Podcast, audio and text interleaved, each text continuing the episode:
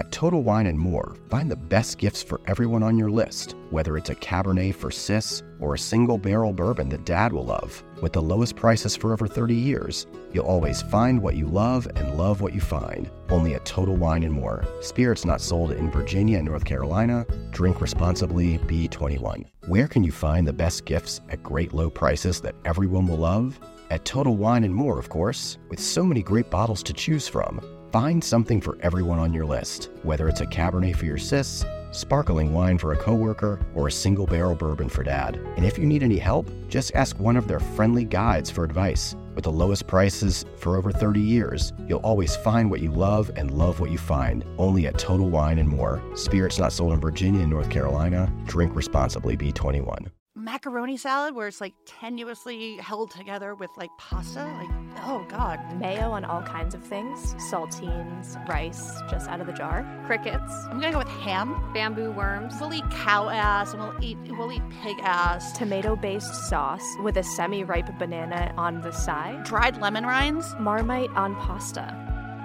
Hi, and welcome to Burnt Toast from Food52.com, a podcast about what we all talk about around the stove at the water cooler, in the office. It's what doesn't make it on the website, but what we're all talking about otherwise. I'm Amanda Hesser, one of the co founders of Food 52, and I'm here with our managing editor, Kenzi Wilbur. Hi. Joining us today is also Allison Robicelli, owner of Robicelli's, and also the author of the cookbook Robicelli's: A Love Story with Cupcakes. How you guys doing? Thanks for having me. We're so glad to have you here. I'm very happy to be here.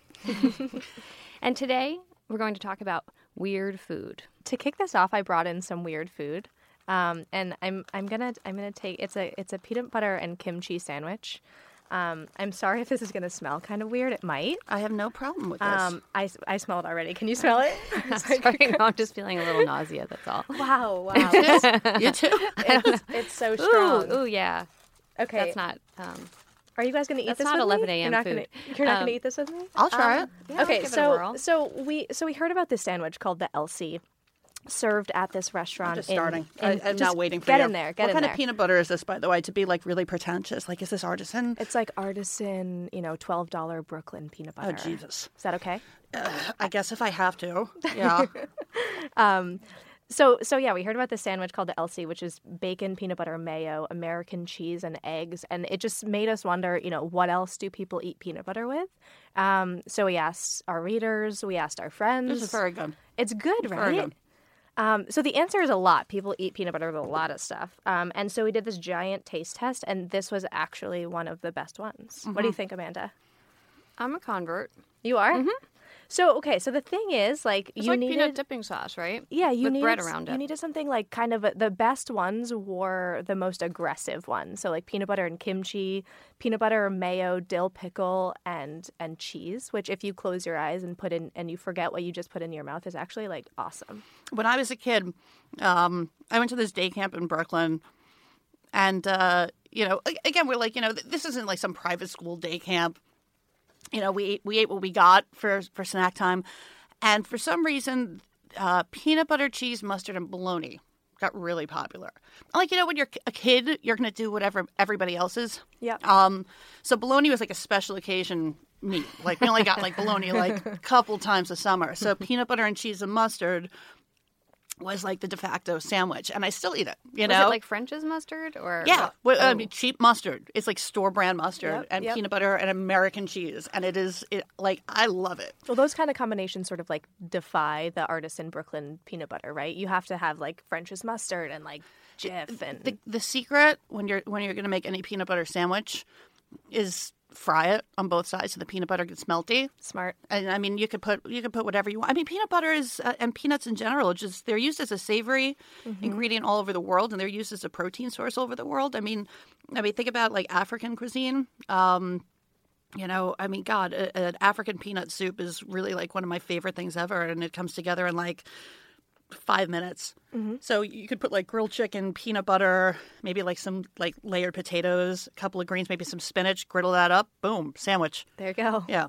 Yeah, I mean, but it's also it's a super strong flavor. We tried it on saltines and dipped in tomato soup. One of our readers told us to do this. Um, it was just slimy peanut butter crackers. Um, I mean, every peanut butter makes everything else taste like peanut butter. peanut butter is a you know, special time of the month lady food. Um, just I'm not even going to shy away from that. Like how often I, I find myself crying at 2 a.m. eating peanut butter out of a jar. Go, this is the best thing ever. So um, yeah, I mean you'll you'll wake up at two o'clock in the morning like I need something to put on this peanut butter. So yeah, why not put peanut butter and sriracha and kimchi and leftover coleslaw together? Like why at that point you just like you don't care. Amen. Yeah. Amen. Um, so, well, let's talk about some of the weirdest foods that, that you guys have eaten before. Um, and and peanut butter or no? Um, you know, it, it's it's weird for me to figure out or qualify what's weird food. Yeah. Um, because things that are like again things that are weird to me. Uh, you know, I grew up in New York. I grew up in Brooklyn, uh, and I- I'm very fortunate that I grew up in a very eclectic part of Brooklyn where, you know, like my best friend's Cantonese. My other best friend moved here from Korea when she was six. So like kimchi is is very, very normal to me. Um, but jello's weird. You know, like the weirdest thing I guess I grew up with uh, something called gabutzel, which is like pretty much a, a calf's head, and I uh, I can't eat a lot of offal as an adult because it sucked so bad.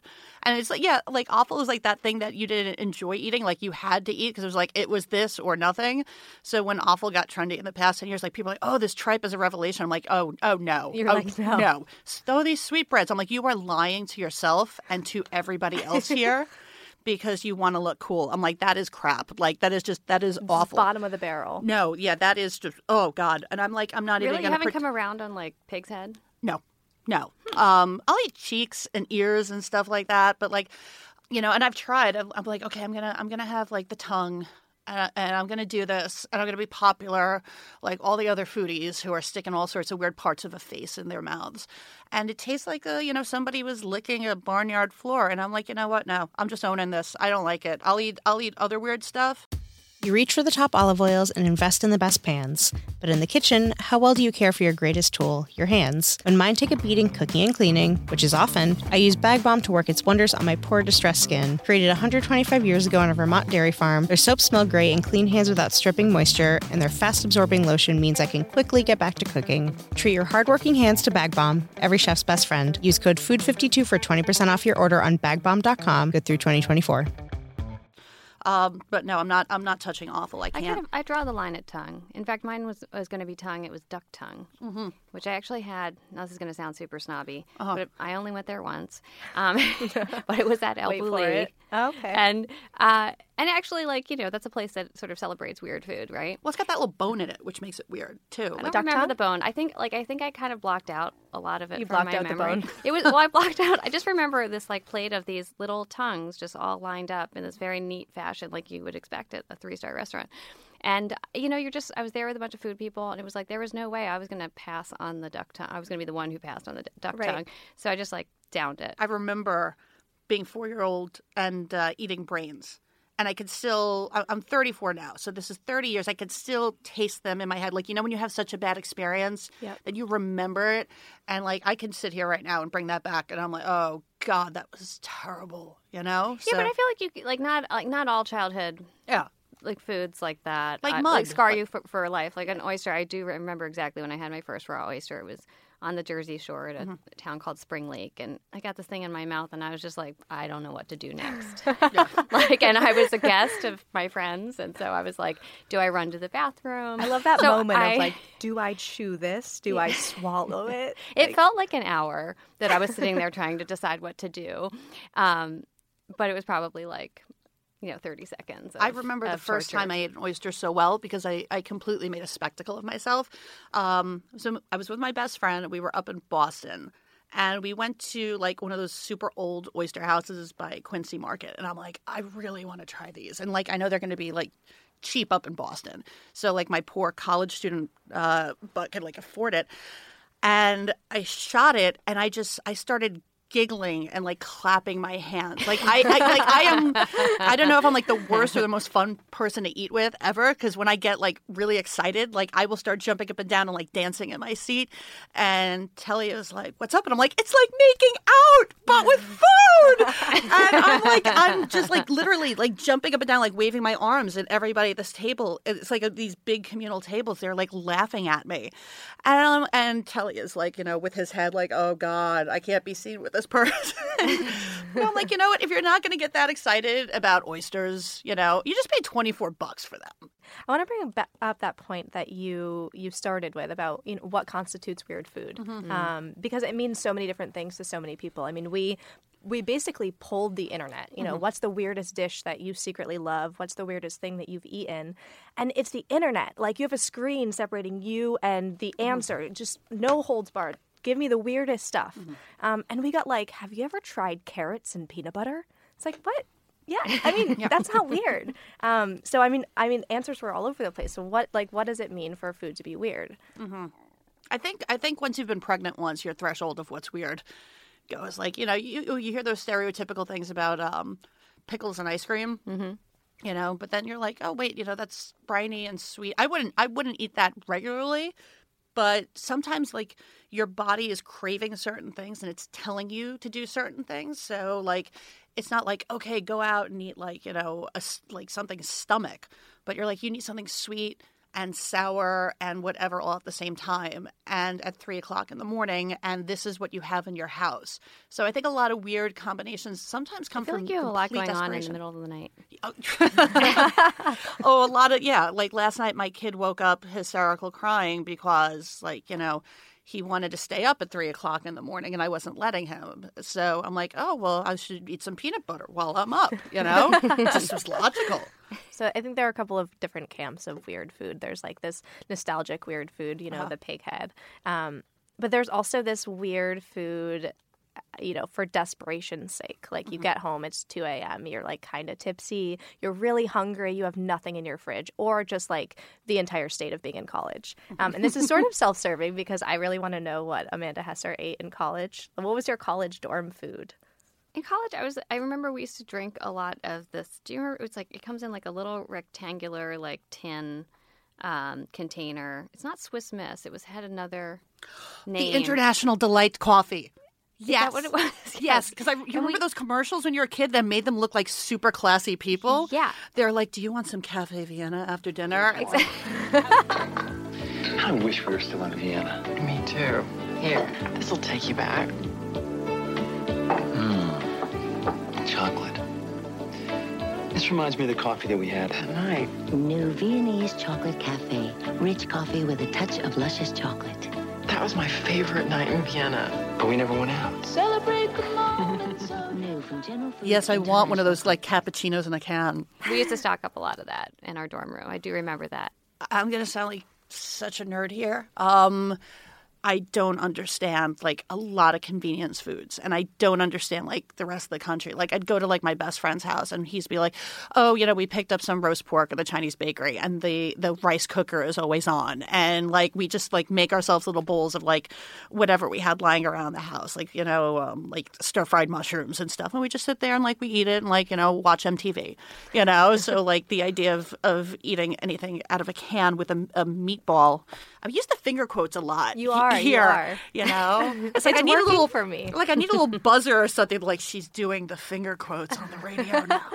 um, but yeah, if like there's something uh, that's a meat that's coming out of a can in a ball form, I feel like you should just generally stay away from that. Like that's just I I, I shouldn't have to tell you that that's a poor decision. Good to avoid at all costs. I feel like the the weird food I remember from when I was young was more before college. Like when I was like probably eight or ten. Like for some reason, I loved chewing on raw elbow macaroni, I love that too. Oh, I love that now. and then you can like kind of press it into shapes in your mouth. yeah. and then it's yeah. I uh, It's kind of scary satisfying. I There's still at this point like I like my pasta super super al dente to the point where sometimes it's like probably technically raw. Um as my sister and I, uh, we used to take like spaghetti or like linguine when we were kids, and we'd pretend that we were farmers. And like you know, in our in our heads, farmers always had like that weed in their mouth, whatever the hell that is. Yeah, like a piece of straw. Wait, Yeah, that's the so we- Brooklyn version. Yeah, exactly. So we chew on it. We're like, we're farmers. Look at us. Um, but yeah, no, and you you develop a taste for like really weird things when you're a kid that are just like like super comforting comforting to you. So like I like like raw macaroni. I like I love idiosyncratic food. Um, like when my grandmother would make lasagna, that that piece in the corner that burns, and you know the part that's of the best. Yes, that's the best part. It's the best part. And you're not going to go write a recipe on Food 52 where you're like, leave this in the oven way too long. Or like, take these green beans and boil the crap out of them until they're like practically mush. But like, those Well, little. we might Yeah. actually. we, we would do that, Yeah. I think Yeah. we should. Well, Um, I, I worked in France, and we used to. Um, uh, I worked for Anne Willan, who's uh, you know uh, owned La Varenne and has written lots Mm-hmm. of French cookbooks. But actually, one of her favorite dishes was to, um, which I thought was very weird when I uh, first started working for her, but then fell in love with it. Was you take you blanch green beans, and then you get you um, heat a wok. Uh, with a ton of butter and uh, put the green beans in there and then just cook them and cook them and cook them until they're basically like blackened and brown and like confit Wow, with butter sounds so good. um, which you would never. It's something you would never think is okay to do with a green bean. Yeah. Um, and I think if you closed your eyes and ate them, you wouldn't know what they were exactly, but they're fantastic. you know and again i think that comes to to personal preference. It's like how do you like uh, like i wish somebody out there honestly would figure out a way to deliver me a pizza that's actually just burnt cheese stuck to the box. You know? Like if somebody could figure out like domino's a box of cheese stuck to cardboard i would buy that like every day or like those little bits that get stuck in the bottom of a pan after roasting Yes. chicken. Like just sell those. yes Just those. or like Yeah. um like Love chicken that. butt like it's like burnt ends of chicken. Yeah, chicken butt is the best. Like, um, I always, I'm, and I'm making this tonight, and I'm so stoked for this. Uh, making like two roast chickens, and right before you carve it in the kitchen, you just pull up that like little tail end of the butt that's just really like fat and crispy skin, and it's like me and my oldest son. It's like our secret. I'm like Atticus, chicken butt. Chicken butt time. and he like runs in, and we're like, nobody, you know, gotta know because it sounds weird when you're saying it, but like you'll eat, you'll eat pig butt, like that's what ham is. So, Totally. like that little piece of chicken butt is like so freaking good, and you don't see that on the menu, like chicken asses. You It's know, like the new age oyster of the chicken. It's like the Yes. new cook's street. it's like you go a Nobody little knows south. about oyster anymore. I feel like No, Yeah. everyone knows about oyster. Really, I don't think Everybody. they do. I feel like people are always leaving it on the cutting board, and then I snag it. No, well, then we shouldn't tell them. Okay. well, I don't. I had read that about 75% of the chicken legs and uh, the chicken back quarters that are made in America are actually exported to Russia because nobody in America eats them. And I'm like, that is just such a bad call on our part because that's the best part of the chicken.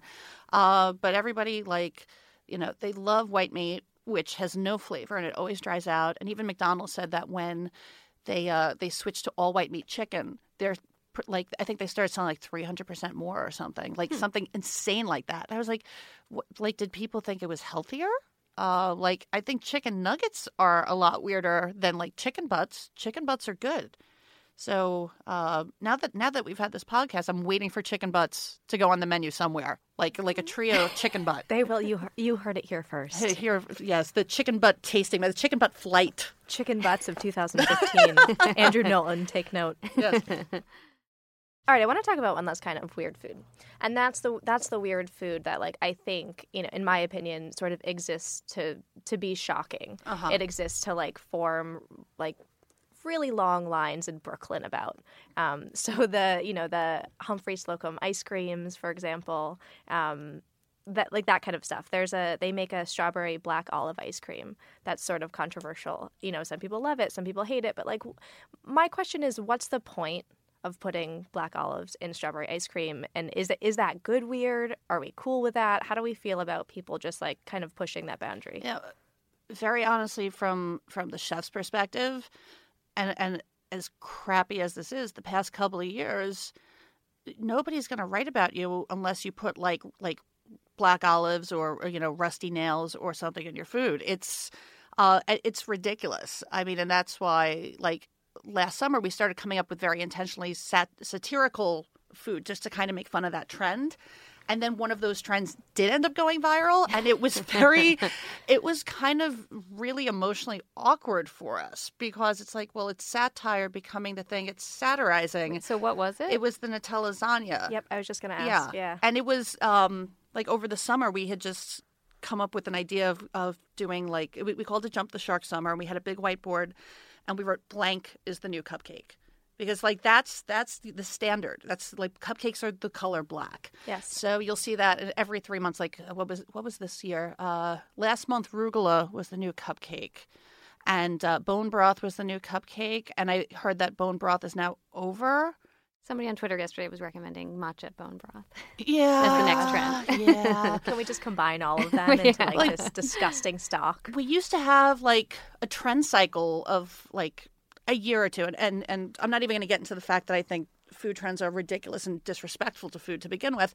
So anyway we had this board it was blank as the new cupcake and we just started filling it in with everything. And it really came down to the last two letters of nutella were la and the first two letters of lasagna were la and we're like we could put these together and it'd be ridiculous. Can you describe it for us? it's uh, we take lasagna noodles and then we um, brush them with like a brown butter that we've infused with orange zest, and so we did that, and then we made like a like a cannoli cheesecakey custard to be like the ricotta part, and then we take Nutella and then we make a, a ganache out of it. So there's your tomato sauce. You you sprinkle it on, you drizzle it, and then instead of Parmesan, you roast hazelnuts and you sprinkle that over, and you do like five layers, and then everybody else was like, no, it needs to be kind of sweet. So we made a layer of we I took think it definitely sounds like it needs a little something more. I'm not a, a sweets person at all. I'm like kind of more creamy savory.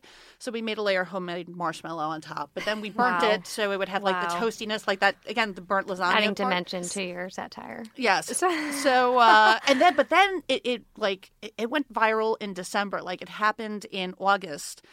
But we had decided to put on the Christmas menu because it was like people kept asking for it.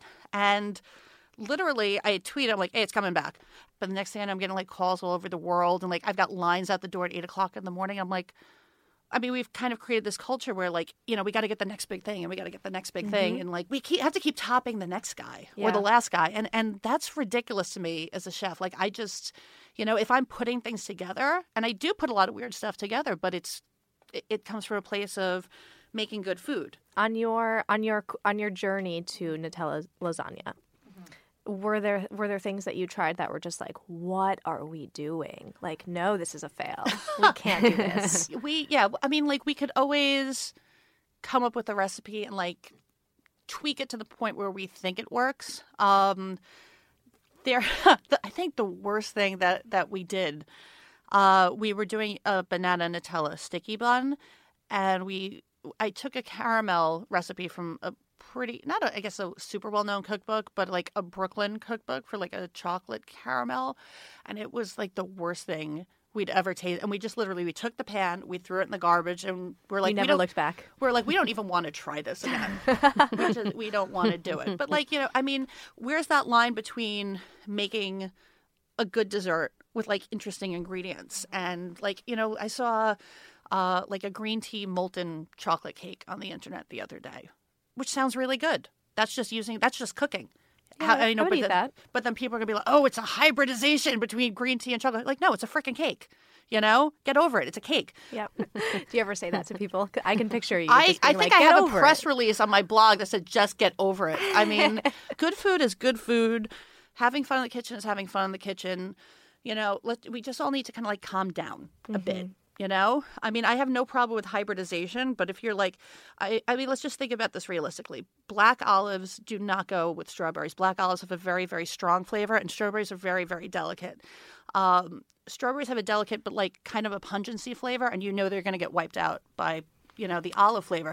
Well, I don't, I don't know if I agree with you though, because I sort of feel like strawberries and balsamic are a pretty classic combo, Yeah. right? And balsamic vinegar, if it's really good, it's like Mm. very intense and has its own pu- pungency, right? And so I feel like, which is offset by the strawberries. Mm. I think if you were going to do like a strawberry salad, though, that might be different. Like if you had like the Yeah. ratio of like ninety percent strawberries to like a tiny little bit of olive, that's one thing. But if you have the ice cream, that's you know. So, um, so Melissa Clark reviewed this book in the Piglet, the Humphry Slocombe book, which has the the strawberry and olive ice cream, um, and she actually she found it addictive. I think yeah, I think you and her would um, you would line up. Um, but Slate also wrote a piece about you know the number of ways that you can ruin ice cream because we've seen this huge boom of artisanal ice cream books um, that have things like strawberry and olive ice cream and just like wacky stuff. Um, and this quote is really good. This is what they said. Um, the olive seemed more a deliberate defiling of strawberry than a thoughtful enhancement, like declaring one's individuality by getting a really ugly tattoo on the neck. Worse yet, the tasting panel was unshocked. Black olives and strawberry ice cream are just kind of stupid. So there's a, there's this idea of like if we're gonna if we're gonna be weird, we may as Yeah. well go big. So if we're gonna get weird, we may as well shock our audience. I, I get that. I mean, I, the opening line of my book was uh, "There's a fine line between clever and stupid," which is Spinal Tap, and I think that's what we're all trying to do in a lot of ways is like kind of ride that line. Um, but I mean, I definitely see that from a lot of. Uh, companies where you don't have chefs necessarily run them. Like there's a lot. There's been a lot of crash and burn artisan food companies in Brooklyn. Yes. Like people who just wanted to piggyback on the whole thing and like not know what was going on. Um, and, you know, it's funny. Max and Mina's never comes into this conversation. They've been in Queens like forever. Like they've been doing garlic ice cream and like maybe 40, 50 years, these people. And you, you'd always see them on like, oh, those weird food things. But it was kind of like, there was a freak show sort of quality to them. It was like, oh, Sure. you came for this really great rocky road, but like, try this, try this garlic one. We- You know, it was like a feat of strength in a way. Is the next act for you going to be an ice cream shop? Oh, I don't know. Maybe, maybe not. I, I you know, I'd, I, I'd like to open up like a storefront in Manhattan. Maybe I don't know, but yeah, I'd love to open up an ice cream shop. I'd love to have another sandwich shop. God, I had a sandwich shop, and the sandwiches were so good. But um, Well, we've got a great new recipe for you. We do, yeah. You're welcome to this peanut butter and kimchi sandwich recipe. It's just like yeah, call it the this- Kenzi DM. uh, is it is it peanut butter just with kimchi on it? That's it. There we go. There we go. it. you got to keep it simple. Um, this podcast brought to you by peanut butter. Yes. who's, who's our sponsor? That'll do it for today. Thanks so much for coming in, Allison. Thanks for having me. Great to see It's you. fun to talk to you. I love your sandwiches. Anytime. If you have any weird food stories or pictures, we'd love to know about them. So Instagram them and hashtag them with the name of our podcast, Burnt Toast. That's B U R N T T O A S T. And we're going to regram our favorites. Our producer is Henry Malofsky. Thank you also to Kevin Plessner. Please let us know what you think of the show. Our Twitter address is at food52. That's food52. And you can email us at editors at food52.com. If you like the show, tell everyone you know and subscribe to us on iTunes. This podcast is part of the Panoply Network. Check out our entire roster of podcasts at itunes.com slash panoply. That's P-A-N-O-P-L-Y.